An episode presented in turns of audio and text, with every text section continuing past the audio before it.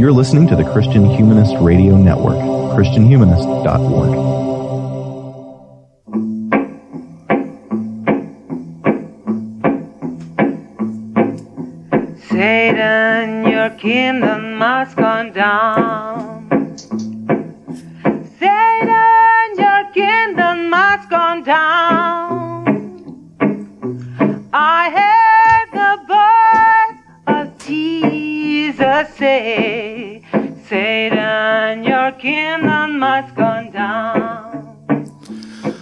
everybody. This is Danny Anderson once again, thanking you for joining us for the Sectarian Review podcast. Um, we are, as you know, part of the Christian Humanist Radio Network. I hope you go to ChristianHumanist.org and check out all of our uh, brothers and sister shows. I don't know what the preferred nomenclature is there, but uh, uh, we have a whole network of shows that I think you'll enjoy. If this is the first time you're listening, or if it's not, I do want to urge you to go over to the Facebook page and hit like on that Facebook page. I'm planning in the next couple of weeks. There's a very specific reason here. I'm planning in the next couple of weeks on doing a couple of Facebook live videos. Remember months ago, if you were listening, we had that little listener contest with the fake uh, ads, and I want to actually put that to some conclusion. I have some prizes to deliver some people, so I'm going to present those via a Facebook uh, live video at some point uh, in the near future. I'll make some announcement about that on social media. So make sure that you take uh, however long it takes to go over to Facebook, like that page, and uh, and be on the lookout for that stuff. And while you're there, share stuff around. I think Facebook has changed its algorithm, and I'm getting. I think you have to be a lot more active in order to get noticed on Facebook, and I'm just not very good at self promoting. So um, make sure you go do that and uh, get in touch with me um, there or at sectarianreviewpodcast.com. Uh, you find all kinds of way to get in touch with, with us there. Um, if you have show ideas, if you want to come on the show to talk about something, I'm totally open to that. This the greatest thing about this is uh, conversations with interesting people. So um, I want to um, before we get to our show today, I do want to make one more announcement. So my guests will have to be patient with me here. Um, I, in the and it's kind of related to this, uh, but we're Mount Aloysius College where I work, uh, and I'm recording live from the Inferno, the studio, the empty office they gave me to set up a studio in here at Mount Aloysius College. Um, next fall, on October 18th and 19th, we are actually hosting a teaching college, a college teaching conference, and I think a lot of our listeners happen to work in this industry. And if you're interested in that, even if it's not, I think it's open to high school teachers as well. If you go to mtaloy.edu, which is an abbreviation for Mount Aloysius, mtaloy.edu slash teaching conference. Um, you'll find uh, the call for papers there, and I'll, I'll, put a link up in the show notes, and, and I'll try and regularly um, advertise this. It's going to be really um, uh, just kind of ecumenical and open and just sort of friendly sharing of ideas. And I would love to meet any listeners who happen to be near enough to come to that. And if you're looking for a, uh, you know, a professional, uh, you know, achievement, uh, by coming to, uh, to Mount Aloysius College, that we could offer you one here. So, um, but let's get back to the business here of why we're here today.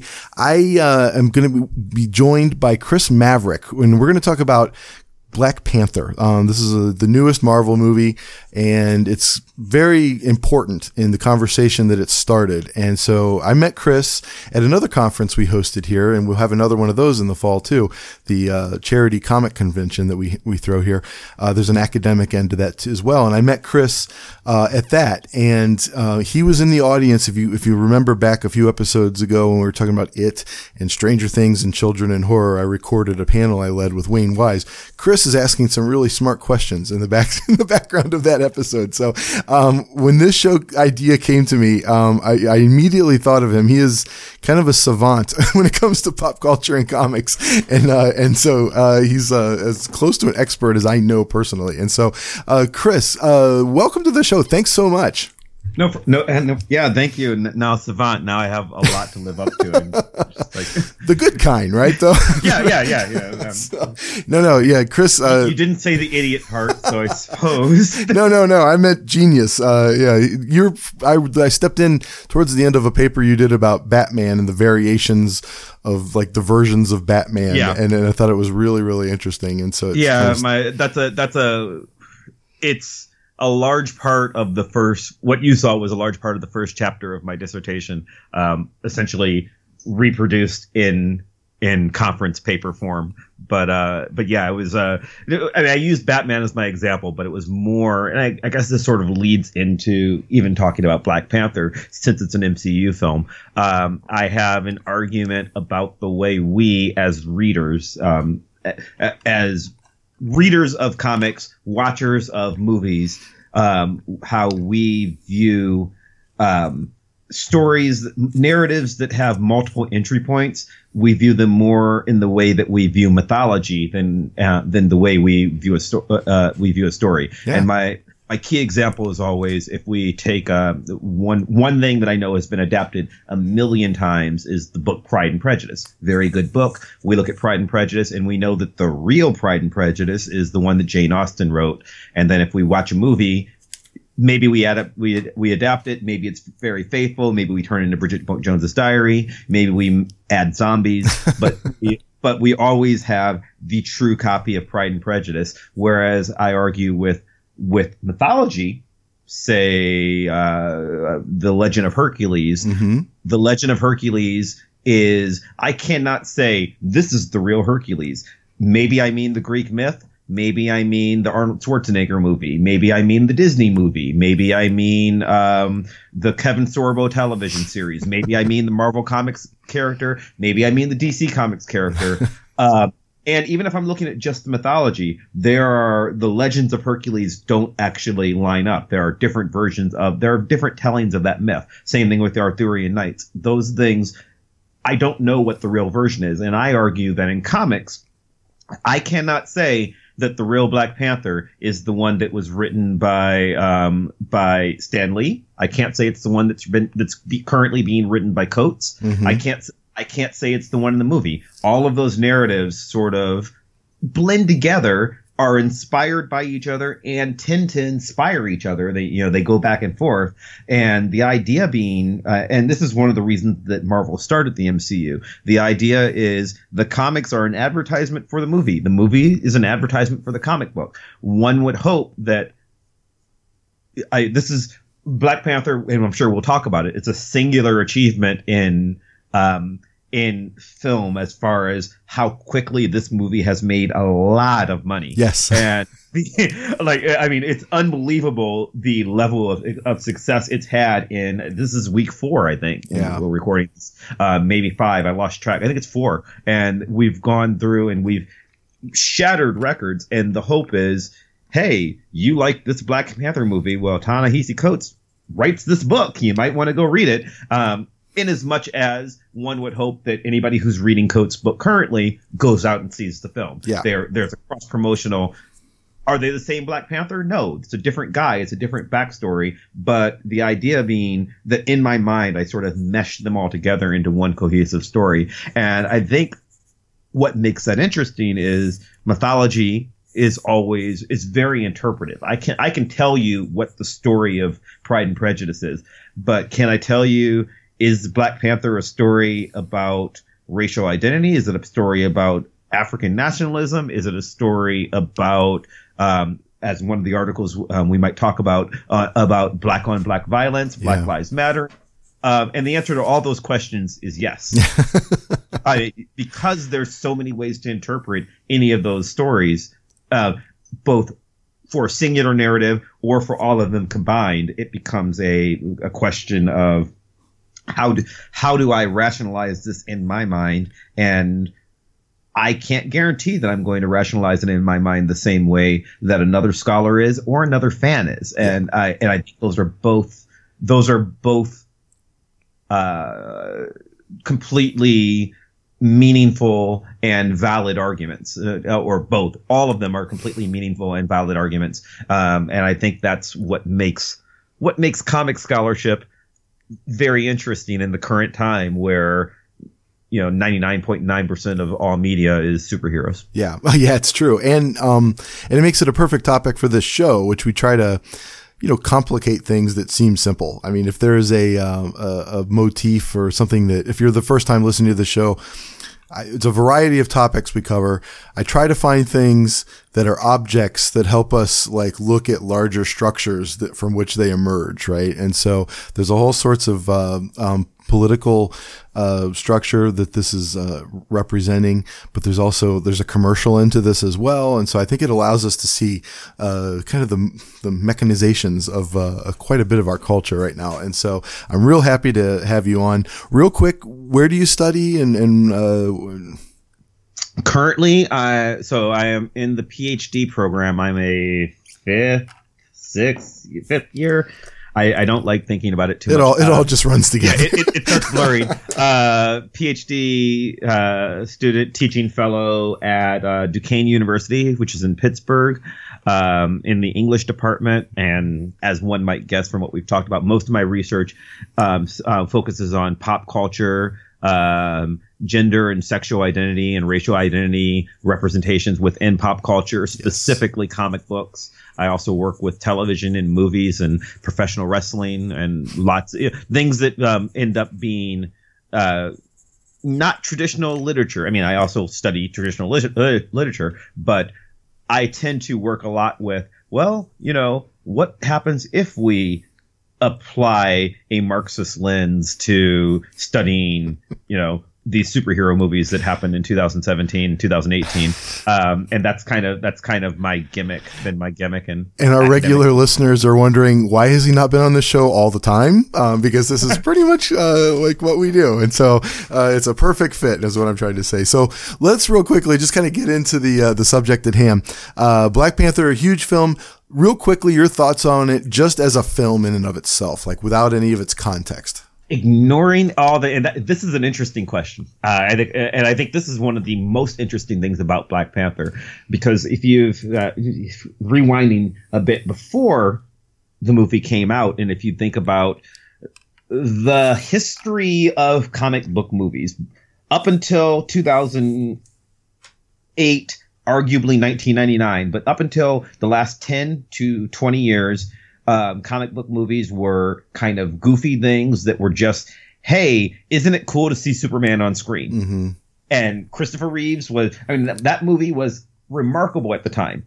It's, but really, if you think about the the the Donner films and particularly the ones that came after Donner, um, they're they're not good. It's it's just it's just Some things No. don't age well. Yes. right it, it's right but the but it was a marvel of being able to see a guy can fly Yeah. wow um the batman movies that came later the burton movies the schumacher movies same thing It- it- there's a novelty to seeing batman on screen um and if you look at te- television series i would argue that the incredible hulk tv show was actually really good and, and holds up pretty well it's Hmm. dated but it holds up very well but there are the, the, the particular heroes that are in the cultural zeitgeist um, traditionally are Batman, Superman, Spider Man, Wonder Woman, Incredible Hulk, and that's it. Yeah. Those are five five people. Um, there are you know you might get a little Fantastic Four cartoon, you might get a little X Men cartoon, but most people knew those five people. Yeah. Um, then came Blade, and that sort of opens up the world. Now people forget, and, and we'll get to this, but people. Oh, Black Panther's the first black superhero movie. Absolutely not. No. Blade, Meteor Man, Yes. it is. I, I would argue it's the best black superhero movie. Um, but is it first? No, not really. Blade is responsible for opening up and teaching people, hey, maybe we can make a real movie. I'm not saying Blade's a great movie; it's a movie I enjoy. Oh, I think it's held up really well. I love Blade. Yeah. Right. And the second one's not- even better, I think. Yeah. and the third one we don't have to talk Yeah. about. it's, it's always the case, right? Yeah. but um, but yes, I I like the Blade movies. Um, I and there, but the what made Blade work was rather than just do what Superman did and hey, let's just put this guy on screen and all right, look, he's there. Um, this was something different. This was trying to write a story. It was Mhm. trying to write a action horror film, which happened to be based on this comic book, Yeah. and and it worked. and it took it seriously. I think there's a that's a moment in which the Absolutely. the new medium of, of movies is taking this older medium of comics seriously, right? And and so yeah. and but also what's important about Blade is Blade didn't Blade reinvented the medium, I, the character for the screen. Yeah. If you actually read um, 1970s Blade comics, he is nothing like the Wesley Snipes character. yeah, Current Blade comics, he is exactly the Wesley Snipes character because of that. Because of what I was saying earlier, the the medium reinforces, and and the the second medium, the com the movies went back and got reabsorbed into the comics and you know oh let's give him tattoos now yeah. and different hair. And but, Nick Nick Fury has changed you know yeah, racial Nick identity Fury becomes a black guy. Like yeah. they're, they're, you know we we adapt these things. But um, the original Blade wasn't that. Same thing happens with the X-Men movies later. And then Iron Man comes. And Iron Man invents this Marvel Comics formula uh, Iron Man the first the first Iron Man film in 2008 um, and and it says Kevin Feige and his people say we're going to try an. Uh, experiment. Comics, um, since the Silver Age of comics, have been about this ongoing narrative rather than these individual stories. Superman one to Superman two are kind of a continuous story, but mm, they kind of stand alone. Mm-hmm. The Batman movies kind of stand alone. Um, starting with uh, and even the X Men movies, there's I guess a continuous narrative between them, but it's very loose. Iron Man is this is episode one of the new MCU te- television show. Episode two is going to come out. Episode three is going to come out. Then we're going to have all of this converge in this experience we're going to call the Avengers. Yeah. And this is going to be the new way the new way of mediums. It's, we're, and we're going to give it a name. It's called the Marvel Cinematic Universe. Yeah. This is an amazing new thing and it was a crazy idea and he made it work. Yeah and, and it worked. And it created a formula that everyone wants to duplicate. And before, I hate to cut you off, but also it it also made use of the limitations that the MCU had because they licensed out they're really the ones the marketable characters were all licensed out to, uh, to other yeah. companies right yeah they had they had no access to Spider-Man or Hulk or exactly. X-Men their their biggest the household names that we discussed earlier were just gone yeah I'd say that was a credit because it forced them to write a good movie. Absolutely, yeah. Um, not, I mean, the X Men movies. Again, these are movies that I enjoy. I am, I am a comic book geek. I have loved this medium for forty years now. Um, I, like I, I've been reading most of my life, and I, you know, these are things that if you put if you tell me there's a Howard the Duck movie coming out tomorrow, I will be there. and and and I, I and like so it doesn't need to be good to get me in the seat, and sure. but that's fine.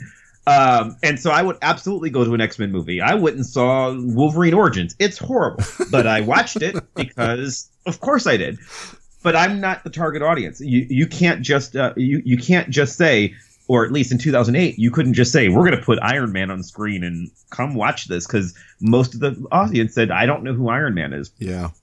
And so they had to invent a formula. They invented a formula where they told a real story. And I'm not going to say it's the greatest movie of all time. There's, it, it did not deserve an Oscar, right. but, but it was a real story um, with a actual hero journey for this Tony Stark character, Robert Downey Jr. character, that um, has a rise and a fall and is a well constructed. And I'd say the first Iron Man is a very well constructed, uh, uh, constructed for sure, yeah, uh, movie. If you look at it from, if you look at it with classic literary analysis, there's an animus and a uh, that is his, you know, he's got a mere villain. There, it, it is a very well structured superhero myth for that first film, and it works, and that became the Marvel formula. Mm-hmm.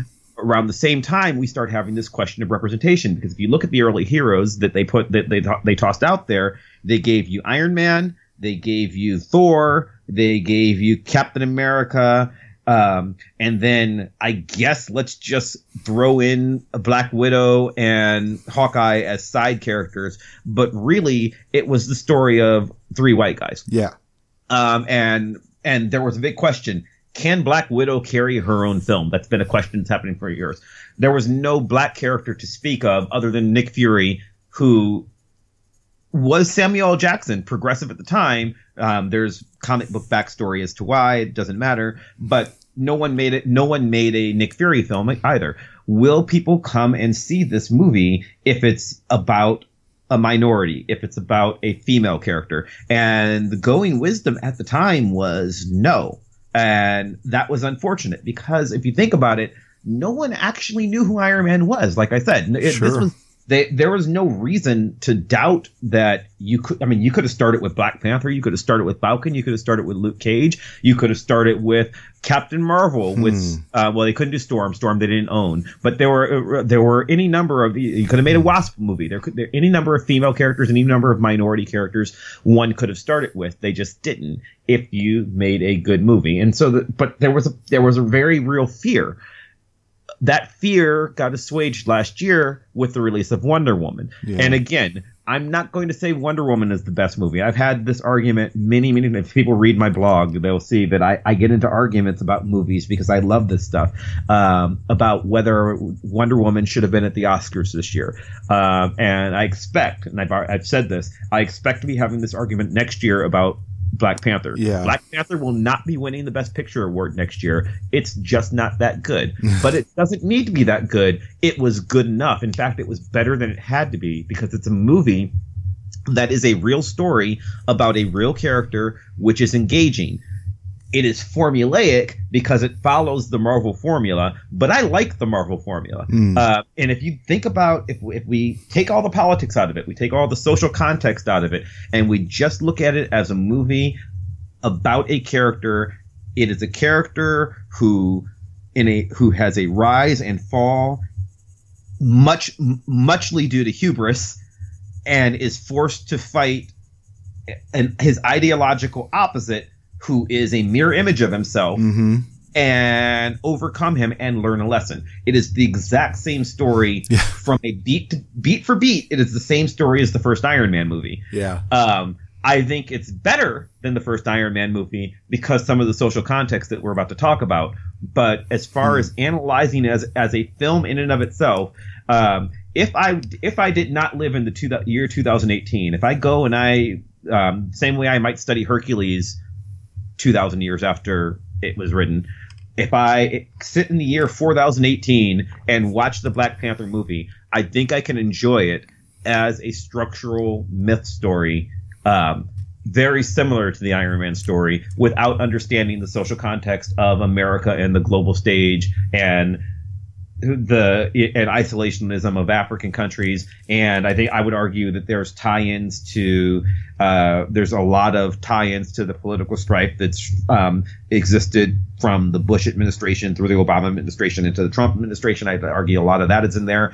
I don't necessarily need to understand any of that in order to enjoy it as a film, as a three and a half out of five star film, you know, which is which is good. Um, I think it becomes better if I do because now if I if I understand this and I and I look at it as a as a a- artifact for our time, then this becomes a movie about oh I see what what Coogler Ryan Coogler who directed it I see what he's doing here. He's making this statement about the BLM movement. He's Yeah. making statement about you know what were the Black Panthers trying to do exactly. Um, what the isolationism, and th- this is one of the articles. That I don't know if you're going to link to like the articles that we talked about. But, Yeah.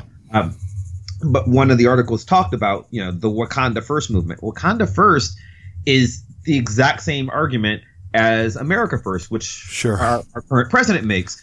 Um, the social context involved makes it different. Black Panther um, is a is is doing that um, as a reaction to um, to the struggle that African nations faced with triangular trade um, uh, slavery going back hundreds of years, as opposed to a fear of the other, which is something that you know we we might be doing with the current system hmm but the actual action is the same. And I think what makes this movie interesting is that if you want to pick it apart, it suddenly calls you, us, as people who are merely interested in the fun of a superhero movie, to question these things in a way that, like, um, that an early X Men movie doesn't. Yeah. I do think that I do think that's common in, in movies. I mean, so in in the um, if we go back to that 2008 Iron Man movie, the first Iron Man movie does have a very interesting political discussion that no one really talks about um, as to whether or not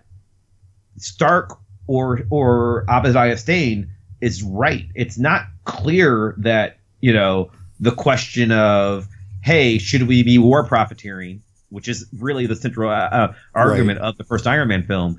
There's not like Stane's per, is presented as the villain, but he's not clearly wrong. I mean, Stark really is essentially he's you know he's a war profiteer up until he becomes Iron Man. Then he's like, oh, I'm taking my toys and going home. Yeah. That's so so the, so Marvel has always dealt with these questions. I think that the Black Panther questions are very prescient for today. I, I guess so. I want to do want to talk about the politics of of Black Panther, and um, think about whether they are really as revolutionary um, as we are all talking about it as. And I think Zizek, uh, there's a, there's a several things I'm going to link to uh, in the show notes. There's like three or four articles that we've kind of read in the background that we may just sort of reference here and there as Chris has done. Um, I will also reference or ref, uh, link to Chris's blog. Uh, and so if you want to kind of read up what he's, what he does on the off time, but, and there's some videos and things like that. So go to the show notes. If you go to um, sectarianreviewpodcast.com, you can find um, all of our show notes and, and there'll be pretty copious links, I think, for this one. Um, so Iron Man and me have a pretty checkered history. so I uh, so uh, this is not so. First of all, uh, there's a couple of ways to approach the politics of Black Panther.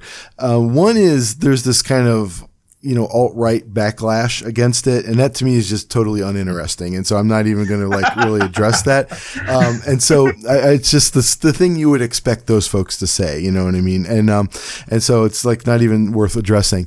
Uh, and it, and it's in some ways kind of like it's somewhat related to some of the backlash against um, the Last Jedi, which we have a show on that. Go back a couple episodes and you'll hear that show. And we've sort of done that kind of uh, that kind of critique. So I want to kind of focus on the political uh, side of this as well. Also, a few weeks ago, now this was a show recorded way back in the summer, but it just got released fairly recently about the last Spider-Man movie time uh, totally not timely when we, released it.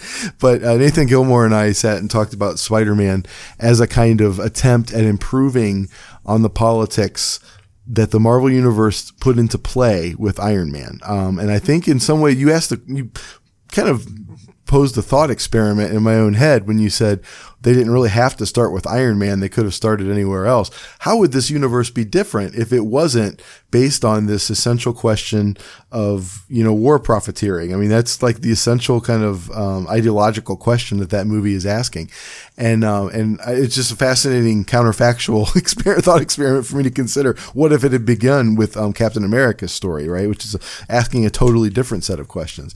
Um, and so, um, my problem with Iron Man in, in that disagreement with Obadiah Stane, I think it comes into this, is that so it's a it's set up as if there is big bad capitalism and then there's like really good capitalism. Okay.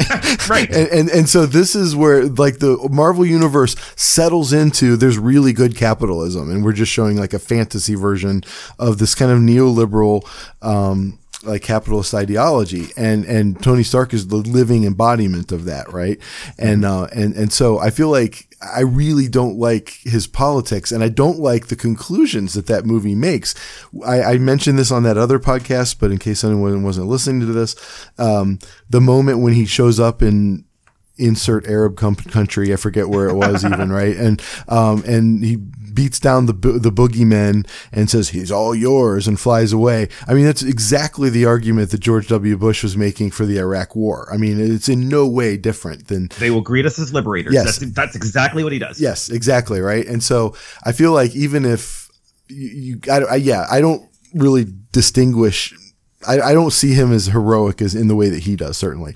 And so I think that the new Spider-Man movie does a lot to kind of try to break away from the, the kind of, I think, poisonous legacy of, of Tony Stark.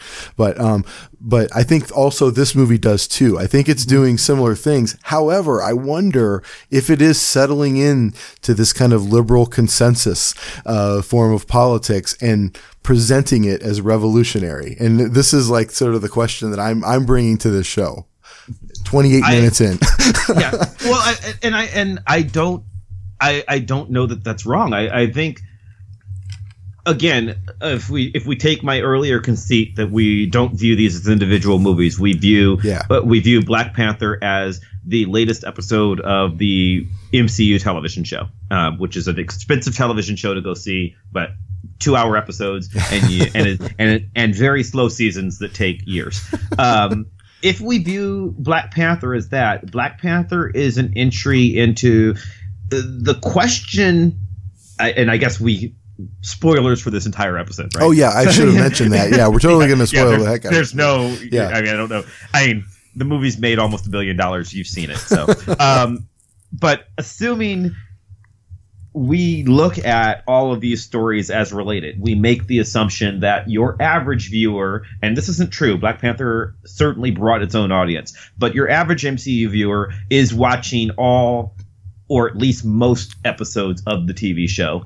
And I think you can draw a parallel between Stark's journey and his ideology and T'Challa's journey and his ideology. Because Stark's question is um, I mean, I think you put it exactly right. It's not really the, the war profiteering question isn't the same as, hey, I'm a capitalist and you're a Marxist. It's a I'm a good capitalist and you're a bad capitalist. Yeah. That's really what they're arguing over. It's a question of how do we make capitalism work, and the and the winning side is you said the neoliberal Stark. I think that's ex- exactly a good way of, of, of, of putting it his version of I'm trying to be, you know, I'm using capitalism as a force of good as opposed to greed is what what ultimately wins Mhm. Yeah. in a in a in a air in an air quote scare quote kind of way and is presented as heroic. as right? heroic. Yeah. Now, if we but if we look at if we if we fast forward to Black Panther, now we've got a story of two um of two I, I hate breaking it down and simplifying it this uh, this much, but two woke heroes Yeah. or a woke hero and a woke villain. Yeah. Because um, Killmonger and T'Challa are both presented as, and I think sort of correctly, as different sides of uh, how do we say, you know, how do we save the impoverished black man character? Yeah. Um, a lot of the criticism that I've seen, some of the ones that we've read touch on this, but a lot of the um, I, I've- I've been reading a lot of blogs about this because I'm working on the paper um, and seeing people's arguments. And one of the big criticisms of of the film is if we're going to say Black Lives Matter, then why why is the villain a black guy as well? Because ultimately, what it comes down to is two black guys having a beef, Yeah. fighting fighting uh, fighting over over this ideological issue, and I think that's actually okay because it is not the case that. Um, you know, we like to reduce everything as Americans. We traditionally like to reduce everything to very simple bi- binaries. Um, in 2018, we reduce it to the hashtag. So you're either hash, you're, you're, oh, no, we do. So you're either hashtag, you're either hashtag Black Lives Matter or you're hashtag All Lives Matter, and that's it. There's there are two kinds of people on this earth, and it's that simple. And the assumption is just if I'm hashtag Black Lives Matter, then I believe all the same things as everybody else who is hashtag Black Lives Matter, and that's not really true. Um, I don't think it's fair enough to reduce uh, because some people have sort of made the argument that Killmonger isn't really trying to liberate the black people. It's just self interest, and he's using this backdrop. I don't think that. I think Killmonger really does have a very specific ideal uh, ideology of um, look, Wakanda, the one place, you know, this Afro-futurist nation, which has the ability to save the world, has isolated itself and has left the other black men to die, and I'm going to fix that. He Mhm. believes that. His um, and yes, I do think he's a negative character because he's selfish. The, the humanity of the character is that he is not a good person Right. that doesn't mean he's wrong. He it, he has a very specific ideological point of view, and he makes the heroic choice at the end to no, you're not throwing me in jail. I'm just gonna die because I don't want to live in a world wherein you do this. So here's my ideology. You take it or leave it. I'm dying now, and in a way, because of how the film ends, and T'Challa tries to merge their ideologies together and open up the open up the borders. Killmonger sort of wins. He sort of gets his. I mean, he doesn't get to survive, but his ideology does get to continue. So I think in the same way as you're looking at Stane and and Stark, sort of um, looking at two different ideas of capitalism. This is two different versions of, of Black Lives Matter. This is two different versions of Yeah. well, what is the correct way to save to save and again, I don't want to say the African American people because the the the movie is very much representing T'Challa's not African American. He very much is an isolationist from this other nation who that's an American problem. I don't want anything to do with it. I, I don't even care about the other problems of Africa. I'm really just trying to take care of Wakanda and versus Killmonger, who, while not a nice person, his basic ideology is no, um, this is everybody's problem. It's not an American problem. It's a problem in London. It's a problem everywhere, and that's what he and that's kind of what he's doing. So I think that's I think that's an interesting play to put them together. I don't know that the movie solves the solves it. Yeah, I, it, I for me, it's the way it's set up is more of more of an issue. Um, just a, a little heads up for the listener. I have a couple of listener. I throw out some questions, you know, every now and then. Like we're going to record about this. Do you have any um, feedback or anything? And so they uh, a couple listener questions that I want to get to that are sort of related to some of the things you've just been talking about there. But um, going back just a, just one step. Um, I feel like I, need to say that I really like this movie. Okay, I, I, So I. I'm going to sound very critical of this movie this whole time, right? But we it's, do. it's just sort of to challenge some of its kind of assumptions, and particularly because it's been so embraced by kind of mainstream woke liberalism, which is something that just drives me bananas. I, I feel like I have to kind of push back on it on that level. Okay. And so, um, I, I feel like, uh, there's a, uh, uh, my intention, my feelings about this movie might not be apparent. I really, really enjoyed this movie and I want to go see it again. Actually, I really, really enjoyed it. I, I, I love this movie. I, I, I'll, I'll echo exactly what you said. Um, I love this movie. There's another podcast that I listen to, and they have it's called The Weekly Planet. I'll plug them for them. But they they have a theory that one of the problems with the internet is the internet only allows again binaryism. It allows you two choices for a movie. It's either the best movie ever or the worst movie ever. Yes. I I like this movie a lot. Yes. I'm not going to say it's the best movie ever. Our job is to be critics. That's Yeah. what that's what you do as an academic. Yeah. And and it's not as interesting a conversation for me to say, "Whoa, yes, this is a great movie. Wasn't it fun?" Well, that's that's not a podcast. yeah. so the question is, well, let's think about, let's actually have the conversation and extend the question that they're Yeah. trying to make because I think I I think it does raise interesting questions which make it better. Yes. And I'm- so I sound critical of it. Everybody always thinks I hate it. No, I like the movie a lot. Yeah, me too. Yeah, totally. And I just want to kind of step, make sure that's out there in the beginning here. Um, and now going um, forward, just a, a, one second here. I do think though that um, what it, the kind of structural issue, the symptomatic issue that it's inter- that's interesting to me about it is that its reception and its marketing as this kind of political panacea for social problems in America, right? And I really want to push back on that. Like, I think that that is not at all, um, uh, accurate about this film. I think the criticisms, the more radical criticisms of this film are really kind of true in that way. Um, and so, and before I, I want to read, there's a LA review of books, very short piece by um, Zizek, by Slavoj Zizek, uh, and uh, it's it's a really interesting criticism of this movie. I want to read just kind of the opening paragraph of it here in a second.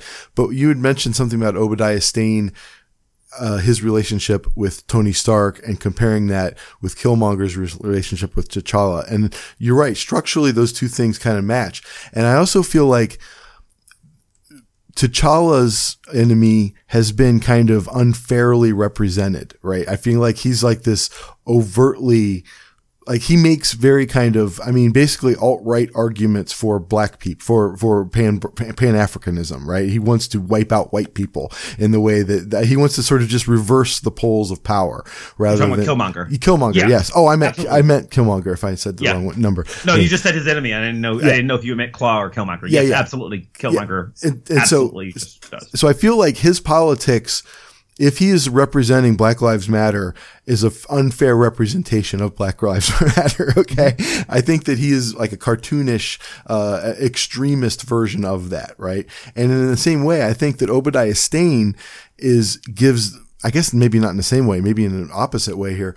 Obadiah Stane gives Tony Stark an easy out because this is what bad capitalism looks like, really. And, and I feel like it's like an unfair comparison, right? He's like overtly bad in a way that capitalism isn't. A capitalism like Satan appears very pleasant to the, to the face, right? And so, um, and so I feel like they exaggerate their, um, uh, enemy, the villains in each of these movies, uh, in a way to, make the heroes look a little more radical and uh, a little more like righteous than they may actually be. Okay. And to, so, to use a professional wrestling term, it's got to be cl- it's got to be clear who the heel is. Mm-hmm. Uh, it's got to be, and um, I think you're right. I, so you said an alt right version. I would say that Killmonger is represented in such a way that he he is drawn to be the caricature that the all lives matter or blue lives matter movements are afraid of. yes, exactly. That's He- a he great is- way to put he, it. He is very much. He's not. He's not your typical guy, just sort of marching in the street saying, "Please don't kill us." No. he's the he's the thug He's- that He- he's the looter, right? He's right. looter, yeah. yeah, yeah. He, he's the thug that like, oh, if we, you know, if we let the BLM movement go go unchecked, they're gonna kill us all. Yes. and he is that guy. Yes, That's- he, he gives them the red meat that they're desiring, right? Um, and therefore, T'Challa's solution to the problem, which is to open up like community centers in Oakland, right? You know what I'm saying? Seems like, oh my gosh, what an amazing thing, right? When really it's just kind of capitalism as it always has worked, right? And, and so it's making the conventional look radical, right? And, and I think that that's kind of um, my critique of it. And, and Zizek, I think, gets uh, puts it in, in the only the way only he can. Um, uh, this is an, an LA Review of Books uh, review that he wrote. Um, we were waiting for a film like Black Panther, but Black Panther is not the film we were waiting for. Uh, the first sign of ambiguity is the fact that the movie was enthusiastically received all across the political spectrum, from partisans of black emancipation who see in it the first big Hollywood assertion of black power, through liberals who sympathize with the, its reasonable solution, education and help, not struggle, up to uh, some representatives of the alt right who recognize in the film's Wakanda Forever another version of Trump's America First. Uh, and when all sides recognize themselves in the same product, we can be sure that the product in question is ideology at its purest, a kind of empty vessel containing antagonistic elements. And, and I think that that's um, in the way that the Democrats and Republicans policy wise aren't all that different from one another in, in, in the big scheme of things, right? Um, um, they're just sort of these antagonistic elements within this general consensus, right? Obama's foreign policy wasn't significantly different from Bush's and or, uh, Trump's, right? Um, and so. such that Trump says yes. Yes, Well, it's- it's- assuming that I guess I'm being generous there. Yes, Yeah, And but so- no, it, well, it, it's very much. Uh, we tend to look at the microcosm of global politics as though it's only American politics, ignoring the the vast political spectrum that exists globally. Yes. um, and Amer- you know, Democrats and Republicans are a very very strong argument that's really over a you know a 10 degree version of the 360 degree political spectrum we're we're really arguing over this very very small part of it which you know, no one's arguing we, we argue about oh you know i'm trying to think of some extreme example an extreme example bernie sanders is a socialist well i mean yeah not, not to but- socialists. but he's but he's not Mark. He's not Karl Marx. You know, Exactly. he's, he's he's nowhere near that, and he's and he would be extremely conservative on some in some countries that currently exist on Yes. on the planet. Similarly, George W. Bush would be extremely liberal in the face of some countries that currently exist on the planet. right. We're looking at a very small piece of that spectrum. Exactly. Conservatives in European countries have no problem with universal health care, right? I mean, that's, that's a, it's a American version of things, right? And in fact, I never even heard of ICE or all of this deportation stuff, even though Obama was doing it too. Like there were people being deported in great numbers under the Obama administration, right? Uh, hi, higher number, higher numbers than currently. Actually, Yes. technically. Exactly right, and so it's just this sort of um, antagonistic kind of uh, gamesmanship that we've um, we've tried. We try to differentiate what is a general political consensus into good guys and bad guys, just as Obadiah Stane and Tony Stark are kind of differentiated within the same system. Um, and, and I think that these movies kind of help reinforce that. Um, even though I really like the movie, I mean, I feel like every thirty seconds I need to say I really like this movie. Best movie ever. but, uh, but yeah, so I think that Zizek kind of sets up my kind of political critique um, um, pretty well there. Um, and, and and before we get like any further into the radical politics, though, um, I did get a couple of really interesting. Um, you know, questions shot at me on Twitter here. Uh, you know, these are both friends of the show here. I, I recognize both of them. Um, I'm going to start with David Grubbs, who's you know one of the the kings of the Christian humanist. I call him Sir David Grubbs. He's uh, uh, the Christian Humanist podcast, uh, and so he um, wanted us to address how Black Panther adopts slash subverts the lost civilization of Africa trope invented by authors more associated with colonial attitudes. Um, uh, H. Rider Haggard, which he, he, gives me like she, King Solomon's Mines, Edgar Rice Burroughs uh, with Tarzan. Um, Burroughs is the example I would use. Yeah. Yeah. Do you want to? Do you have anything to add to that? I think it's a really great observation about what this is doing with a rather kind of established colonial trope. Well, so I'm going to use Tarzan as an example that I use very often. Um, when in in my work, it's a I think Tarzan is a brilliant book that um, as far as I can tell, almost no one actually reads. People yeah. know the fi- know the film version of Tarzan. The film is very, very different from the novel. Not in as much as every film is different than a novel. They're not the same story. It's just a couple of names in in, in, in common. Um, but Tarzan is a story of colonialism. That's what it's about.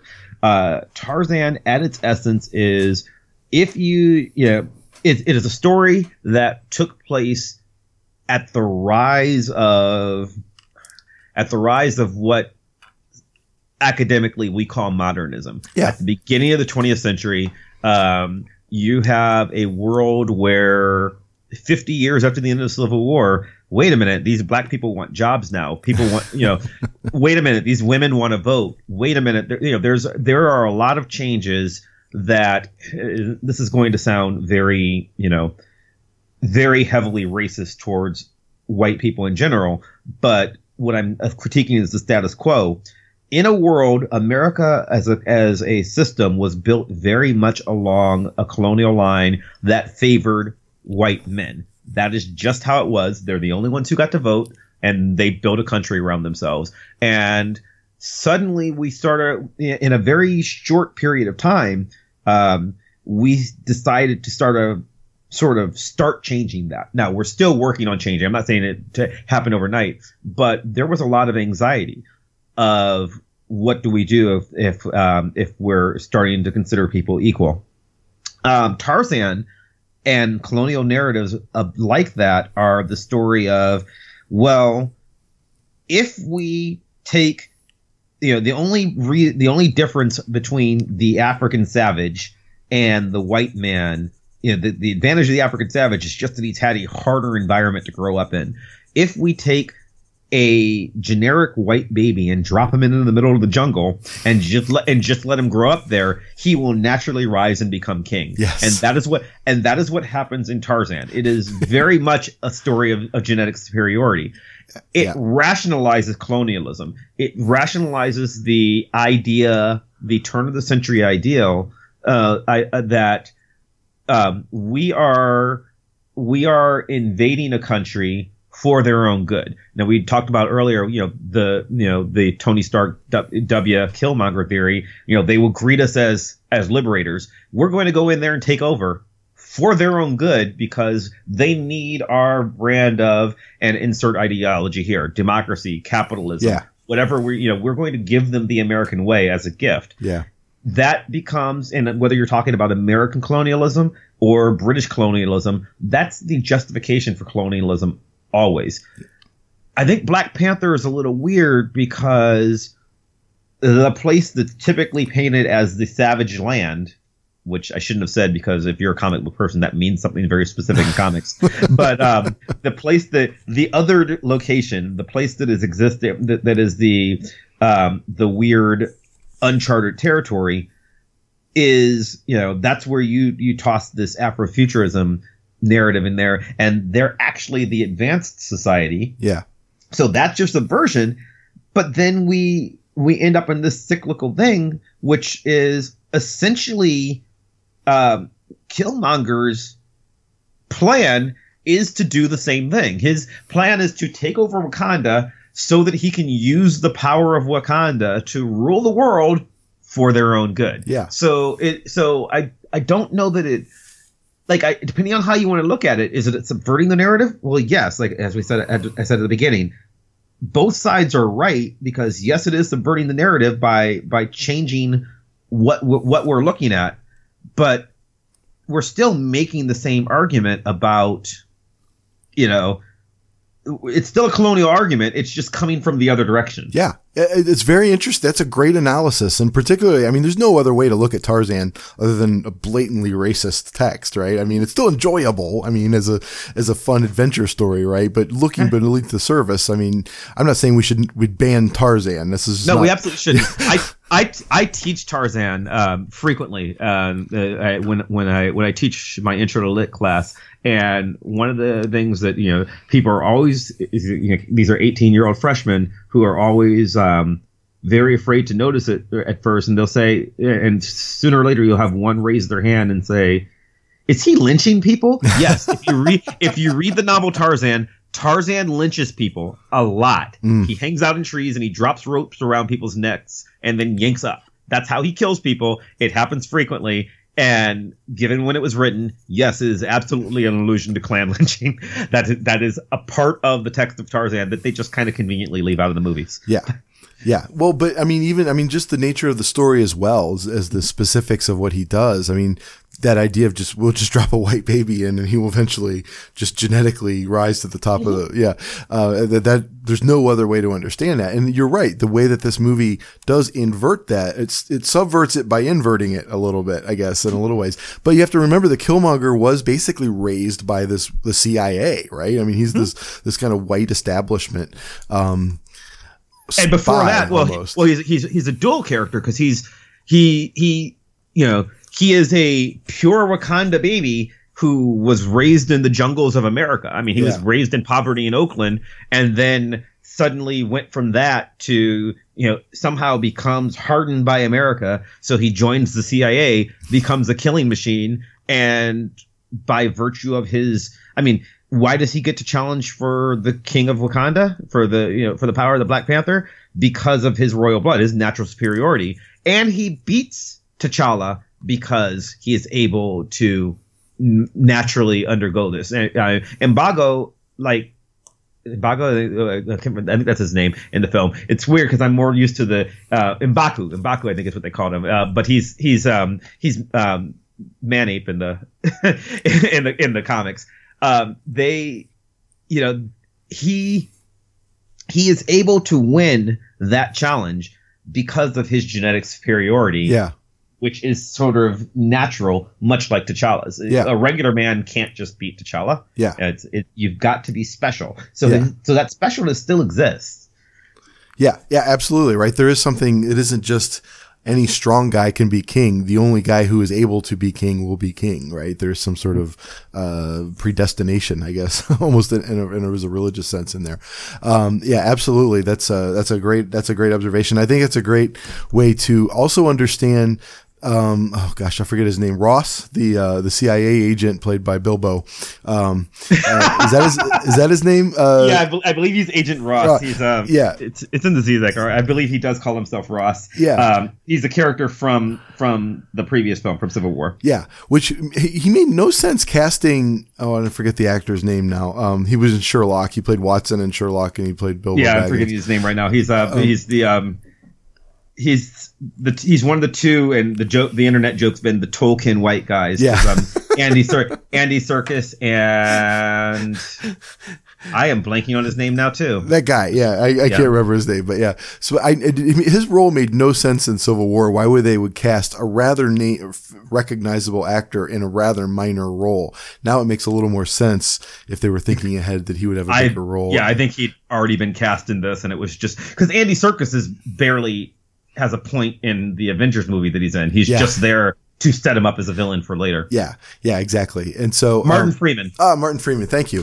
this happens every show. I'll try to name drop and the, lose the name, and then I just embarrass myself. So, um, but yeah, so that role actually, understanding it in the way that you've set up David Grubbs' question here about the inversion of these um, lost civilization of Africa tropes, you do have a white guy who's supposedly who in most standard American narratives, this would be the this is the Tom Clancy hero, right? He's going to come in and and and take control of the situation, and it doesn't really work like that in here. He's rather helpless, and in fact, he's like reconstructed by the kind of magic technology of the Wakandans, um, and then given kind of instructions on how he can help in the battle, right?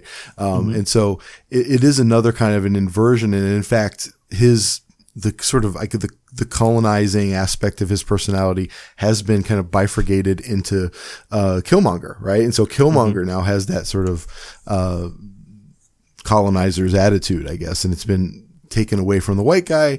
Therefore, your white audience doesn't have to feel guilty about what we're watching, right? And so, um, I don't, I'm not so sure about that, but um, so uh, yeah, I think that that's a that's a great question that that Grubbs uh, raised there. And the other one, I just want to point to, I'll link it to, uh, I'll link uh, to it in the show notes.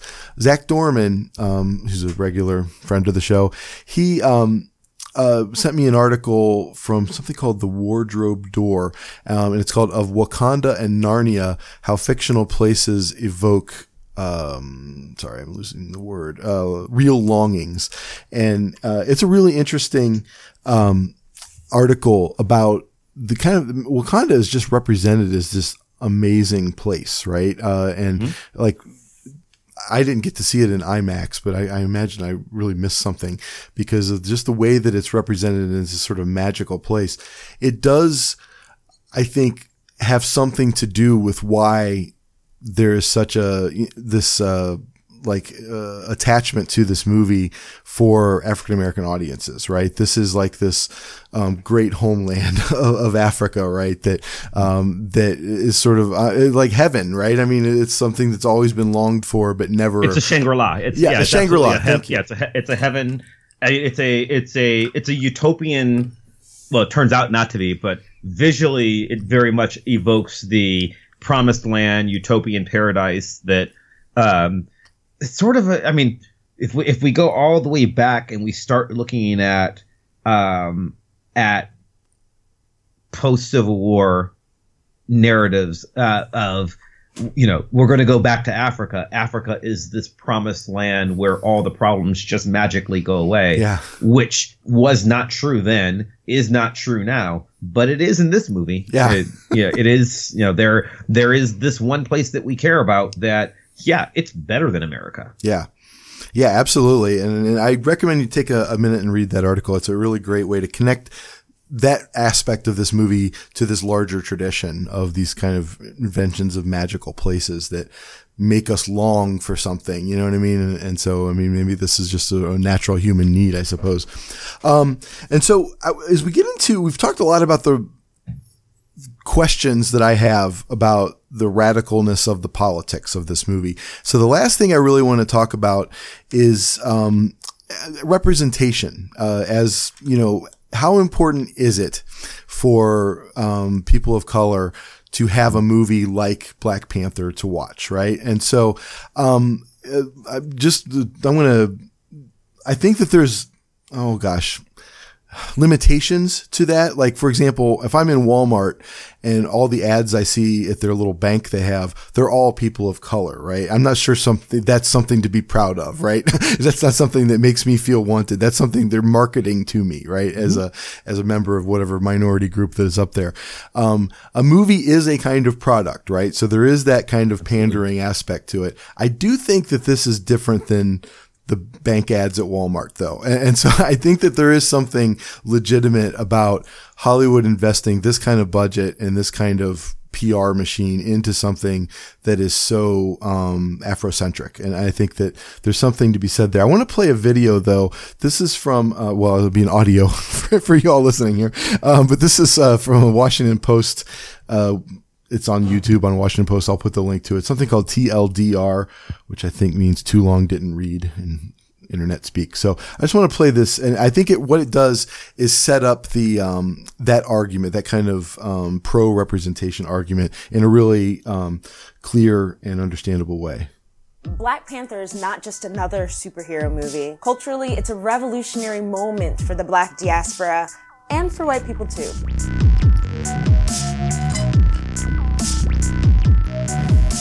Black Panther uses the fictional African nation of Wakanda to revel in the truth of black beauty and our own agency. As a child of immigrants from Ghana and Nigeria, Black Panther is a luscious celebration of the cultures that I come from. I saw kente cloth. I saw the powerful Adinkra symbols of Ghana. I saw homages to rural African traditions coexisting perfectly with modernity, science, and advanced technology. And for my fellow black women, yo, those female guardians in charge of King T'Challa's security, it's not totally fictional. Read up on the Mino of the Dahomey Kingdom and what is now Benin. Finally, I get to see leading ladies who are dark skinned with natural hair. All of this. Black Panther just makes me feel less invisible. It is an unapologetically black film, and I am here for all of it.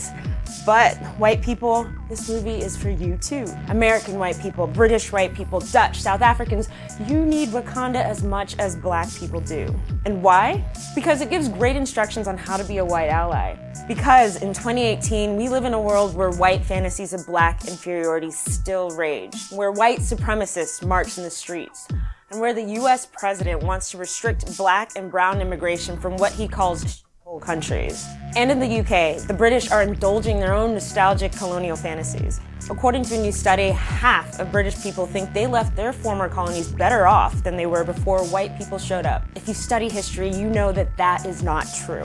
These are the legacies of powerful and destructive racial fantasies that have shaped our world. Black Panther serves to fight those fantasies with fantasy. It weaponizes the black imagination of a scientifically advanced black society, untouched by outside oppression, with technology powerful enough to either save or destroy the world.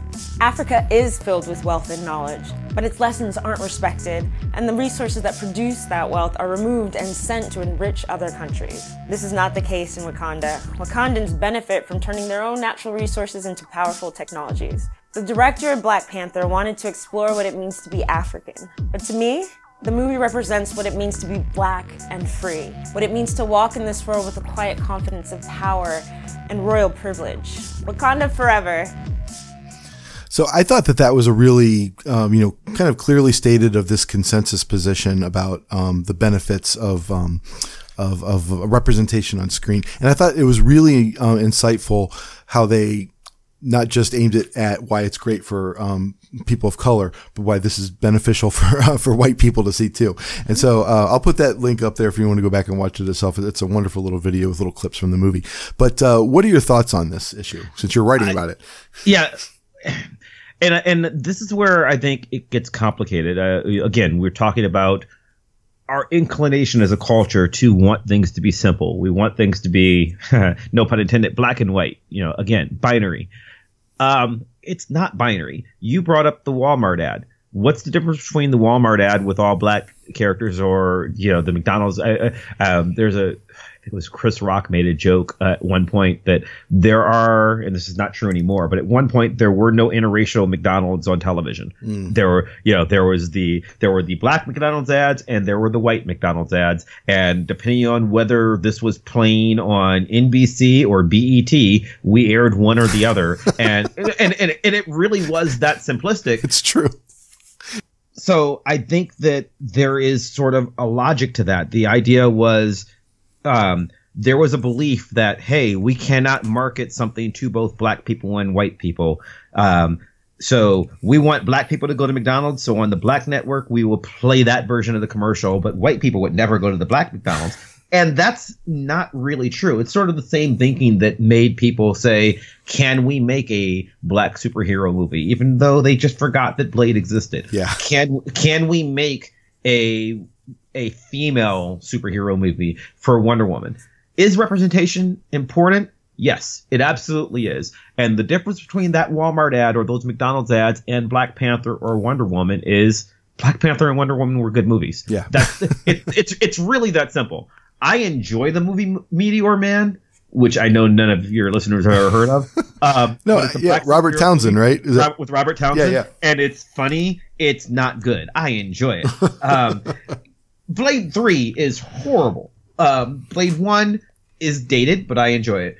Um, Black Panther was a good movie, and that disguises the fact that ultimately, what it is is a it's a product. It's a product of capitalism that is made because marvel comics and disney want to sell you a film. Yeah. and the and where this came down to me as a problem is um i'm going to rewind. This is a different paper that i'm working on but it's another black superhero. If you if you're a comic book fan for up until a couple of months ago for about two years sam wilson who in the comics is the Fa- in the movies is the falcon became Captain America briefly, Right. or for about two years.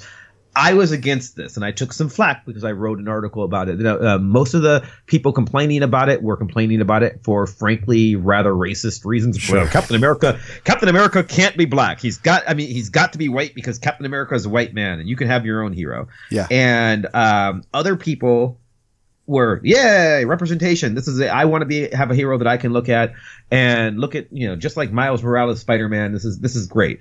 I said it was bad, and my reason for it being bad was because I understood because I've been reading comics and watching them for a while. Uh, I understood that this would be temporary. I understood that at the end of the day, Sam Wilson is not Captain America. Steve Rogers is not Captain America. Chris Evans is Captain America. And Sam Wilson necessarily had to be reverted before the next film came out because that's how you sell comic books. so I knew so I knew that it had that I knew that it was temporary. And by the way, he was reverted a month before the uh, before when it, like that's that's when it happened. They they brought the other cap back.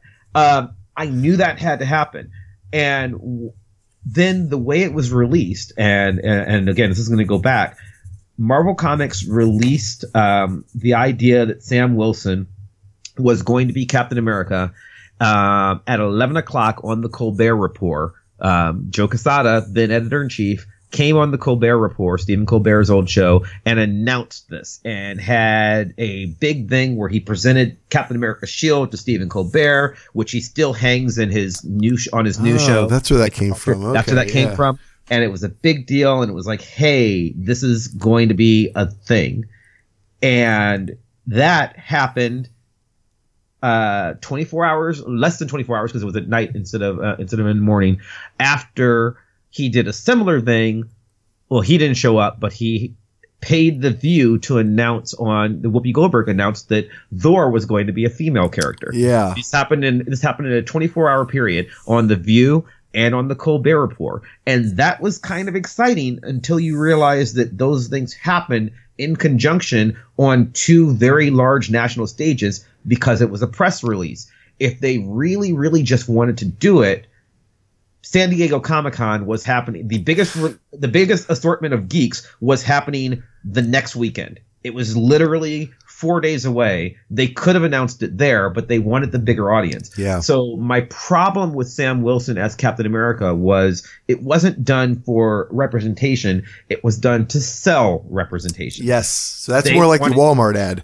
Right. It was the Walmart ad. Yeah. Uh, they wanted uh, Marvel, and again, I like comics. I like these movies. Uh, but what they were, what they wanted with the Sam Wilson as as Captain America was they wanted me to say, "Hey, you're black. Go out and buy this movie. You're liberal." As a white person, and I'm a black person, but as a white person, you're liberal, and if you support black people, you'll go out and buy this comic book. Yeah. That's that was the message you're you know if you're not behind Sam Wilson as Captain America, something's wrong with you. Yeah. And that is that is capitalizing on my racial identity to sell your product. Yeah. I didn't like that um, because that is the Walmart ad. That that that uh, that is the McDonald's ad.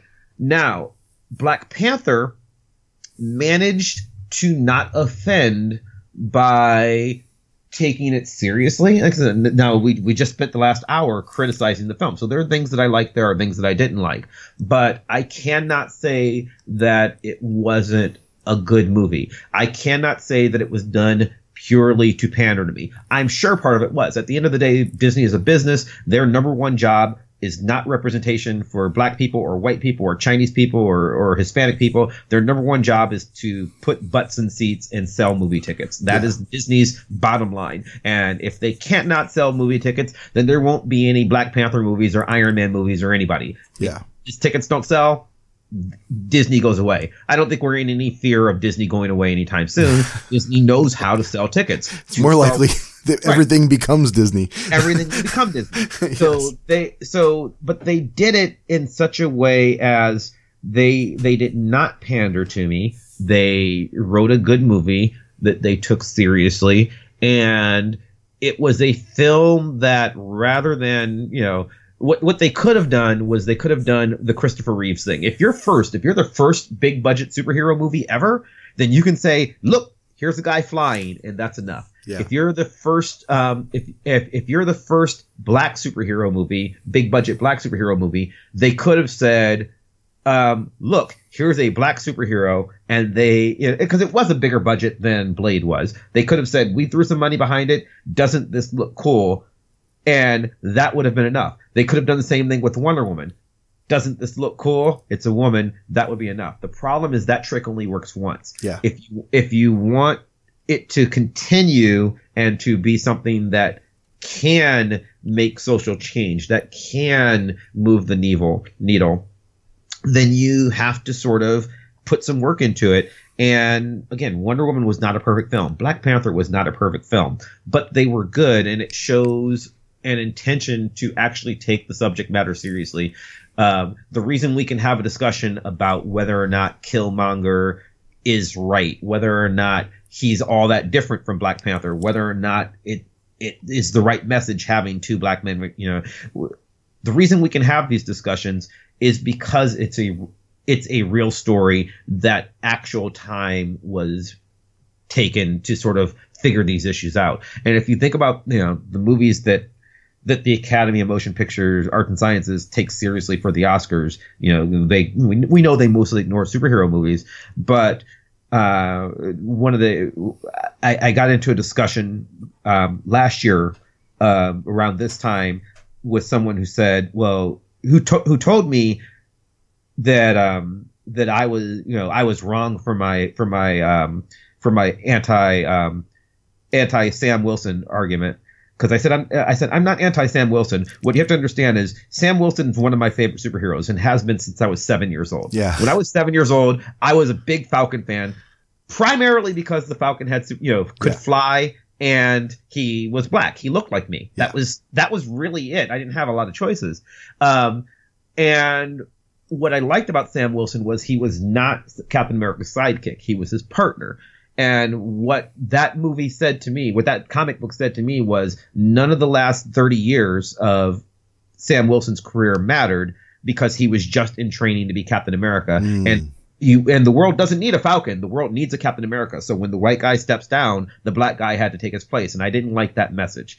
Um, this didn't do that. This movie took it seriously and said, hey, here's a story that you can enjoy and can be representative to you as a black man, can be representative to a child. I have a five year old nephew who loves Black Panther. His birthday just came up and he got all Black Panther stuff for, for, for, his, for his birthday. He runs around with the mask on and the gloves on and he is super excited.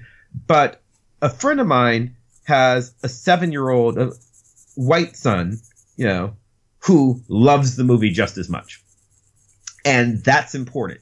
It's not just representation, it's representation that is not pandering, representation that is real, and representation that can be enjoyed by everyone, as opposed to just sort of throwing something out to uh, out for you because there's always going to be you know there's always going to be films that are targeted at just the black audience or just the women audience um, we tend to look at movies that are targeted at you know the movies like Iron Man that are targeted towards the white male audience are supposed to be for everybody, which is actually kind of insulting to white males. It's like saying you have no racial or gender identity. you're, the, you're the generic, and you cannot appreciate the alternative racial or gender identities of of black or Hispanic or female or gay or transgender. You know, you can't uh, you cannot appreciate a movie like Moonlight. Moonlight was a brilliant film. And I think it, it, it- what for me, it always countered the idea. Of people are like, well, there's no, someone told me there's no representation for black people or gay people or in, in Hollywood. And that's why we need movies to superhero movies to do this. And I said, well, no, there is representation. A, a movie about a black gay man just won best, best picture granted, no one saw it compared to the superhero movies, but that means that that means that what are you really caring about? Are you caring about representation or are you caring about seeing people with superpowers? Yeah. And and I care about both. So yes, it's great when they're, that those things are merging together, but you sort of have to like sort of think is it true you know to say that i can't as a black man i never had any hero i could identify with. That's just a lie. Of course i did. Because i was a i've been a huge spider-man fan since i was about seven or eight years old too. I happen to like falcon better and i didn't have as many falcon options as i had spider-man options. Sure. but it's not that i can't enjoy spider-man peter parker spider-man as opposed to miles morales who didn't exist. I'm old. It didn't exist that long ago. Um I absolutely enjoyed Spider-Man comic books. I also was a fan of, of the Thing um, from from the not the entire Fantastic Four. I love the Thing. Yeah. There, there, you know, I had favorites just like everybody else, um, but the problem isn't so much that you can't identify, and I think that's always problematic when we say that. The problem is assuming that you can't identify unless we pander to you because then it becomes a question of pandering as opposed to a question of giving you something that actually does represent you. And i think black panther avoided that. I think wonder woman avoided that. I think you know if we if we want to look at again look at other movies meteor man is not good. The supergirl movie is not good. Um elektra uh catwoman catwoman was a movie that starred a black a, a black person and a female person it's awful Yeah. Halle Berry is Catwoman. It is a, it is one of the worst movies I've ever seen. Yeah. But it has representation. Yeah. and that's the, so it's not just enough to say we're going to sell you representation. You have to sell me representation and put some work into it and make something that again it doesn't need to be great, Yeah. but needs to be meaningful and it needs to be good. Well, and meaningful. Um, I mean, it seems to me that based on the previews I'm seeing for uh, Infinity War, I mean, they're really, I mean, making Wakanda central. I mean, this is not just sort of a one-off movie. Then they're going back to the normal thing. I mean, they really do seem to be like fully integrating this into the Marvel Cinematic Universe. And so, yeah, they absolutely have invested in it, right? And so, yeah, you're totally right about that. I hope it's hard to say because I mean, again, the the the previews for Infinity War seem to feature Wakanda very very heavily. We have not seen the film yet, and I don't know. I don't know if that's because Wakanda is featured very very heavily, or if it's because wow, this movie's just made eight hundred million dollars. We we we better toss it in the commercial because if you think about because that's actually what happened for like if you look at the Justice League movie that came out last year, um, it all of the previews post Wonder Woman made her look like the main character. She's Yeah. barely in it. She- she's she's in it no more than anybody else. She's she's a you know the, it's, she's a character in it, but it's not Wonder Woman. Yeah. But commercials made you think it was. I still haven't seen that actually. Um, maybe I should do that while it's still spring break. But um, yeah, and then um, but on the other end of that, but even building up to Black Panther, I mean, they invested quite a bit of Civil War, uh, the Captain America Civil War, Absolutely. by establishing uh, T'Challa, right? And, and so I mean, he was a, a main player in that. So they do seem to be fully invested in in not just checking a box, right? Now, and I, I, think that's what made it work. Yeah. I think it worked because they they said, you know what? Let's just make a story about a guy. He's a black superhero, so let's think about what that means. He's an Afro. I shouldn't even say black. He's an African superhero. Yeah, yeah. Let's think about what this means as his specific national identity, not just racial identity. And and he's a king, and he is a man of privilege yeah, for, we didn't talk that much about it, but a, but a big difference between Killmonger and and uh, and T'Challa is their level of relative privilege because they do have identical pedigree, yeah, but it's you know it's a social situation of where they were raised that makes them different, and I think they focused on asking hard questions, if not answering them, when writing the movie yeah. in a way that they might not have done in previous films. True. Um, and I will just say, I mean, just my little step back, my, my praise just a second. Um, Disney does tend to do these kinds of things when it is marketable to do them. They're not out there pushing the vanguard of culture. They're selling things that are marketable to the culture, right? And so, um, I suspect that as you know, we get further and further into gay marriage, for example, being the norm in America, you are going to start seeing them having more and more gay characters, you know, show up uh, in a uh, in in their movies because it's safely it's safe to do so. And on the other end of that, they can market it as uh, it's it's look look how woke we are, right? And so They just did that. In, they just did that in the Beauty and the Beast movie. Yes, um, the Beauty and the Beast absolutely. movie. There's a gay character in this. yes, We're telling you because otherwise, if we don't tell you, you'll miss it. you would have never noticed it. so we're gonna point it out so that and, and and and it was brilliant because they pointed it out and they got they got people praising them and they got backlash from your alt right groups. Why are you pushing the social agenda on us? Yes. Which is just more publicity for them. Is- so they so they got it because if you think about it, the best Disney movie of last year, best you know best animated feature of the year was Coco. Yeah, Coco had no marketing up until it made a whole bunch of money, and then they said, "Oh, let's get behind this." Yeah. The the um because Cars.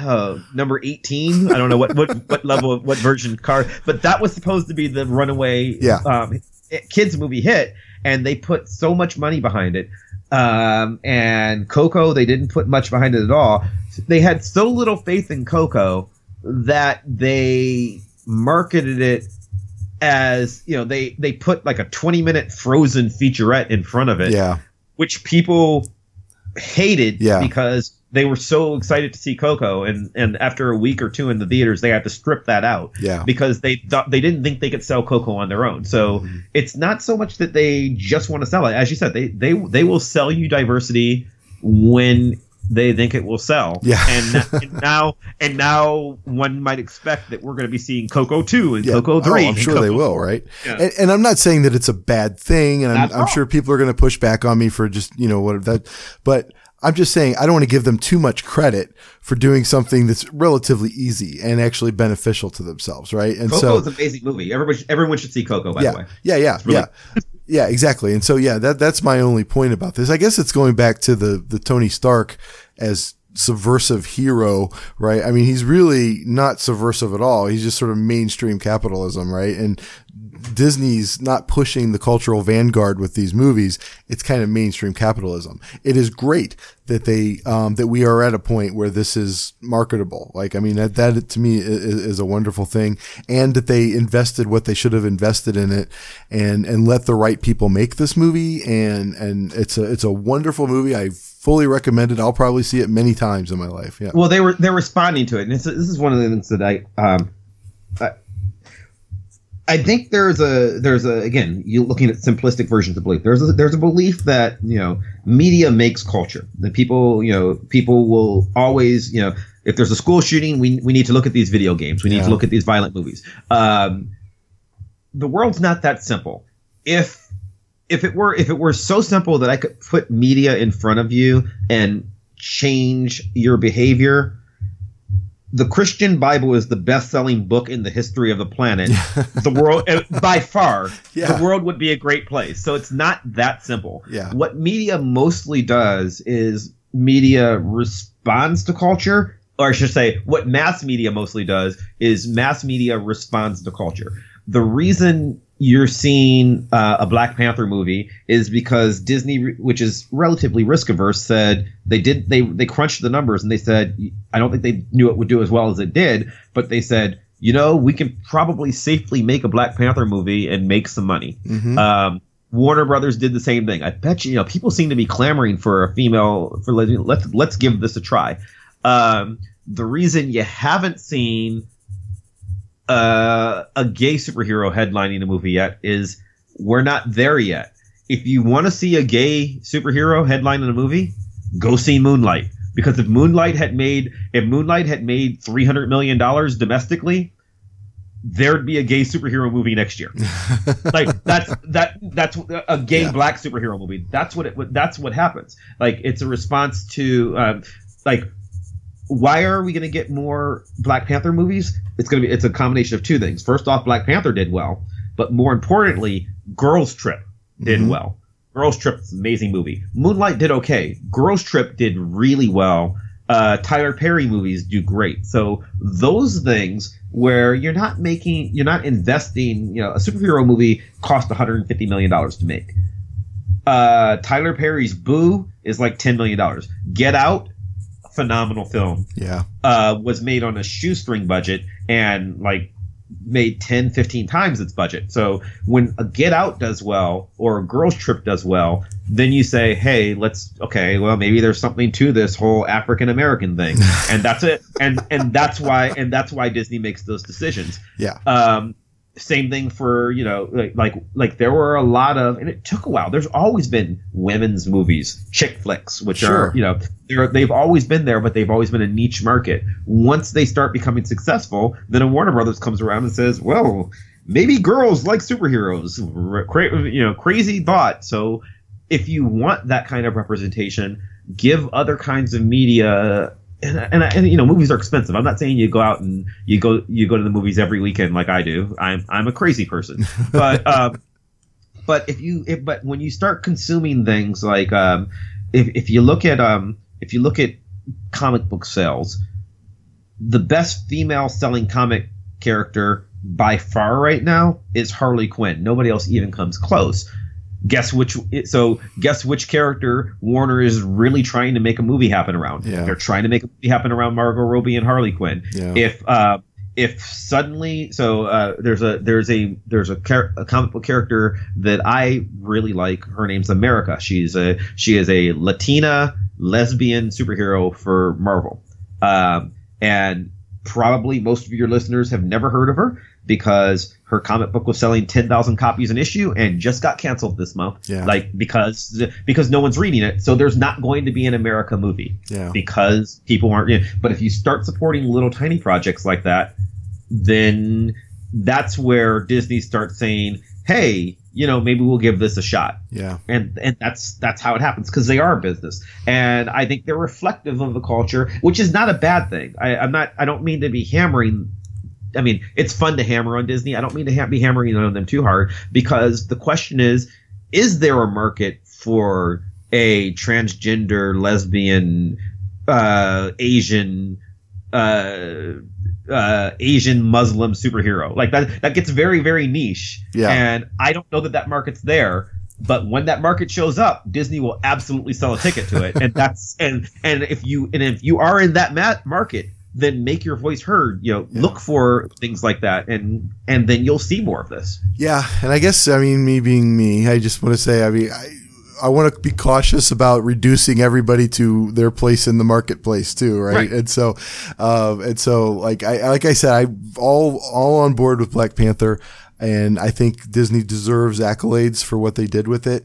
Um, I don't want to like over congratulate them for making basically smart business decisions, right? And so, um, well, Chris Maverick, this was awesome. I'm going to have to have you back uh, as often as great. as often as you'll come back. Uh, I really enjoyed talking to you. Uh, you had a, uh, so much great insight about this, and uh, uh, I will put links up to your blog, and, and if you want to find you from there, Yeah. it'll probably be easy Um, to do. well, yeah, I, ha- I have a blog, chrismaverick.com. It's my name. Fair warning, uh, a friend of mine once described me as a very educated man who swears a lot.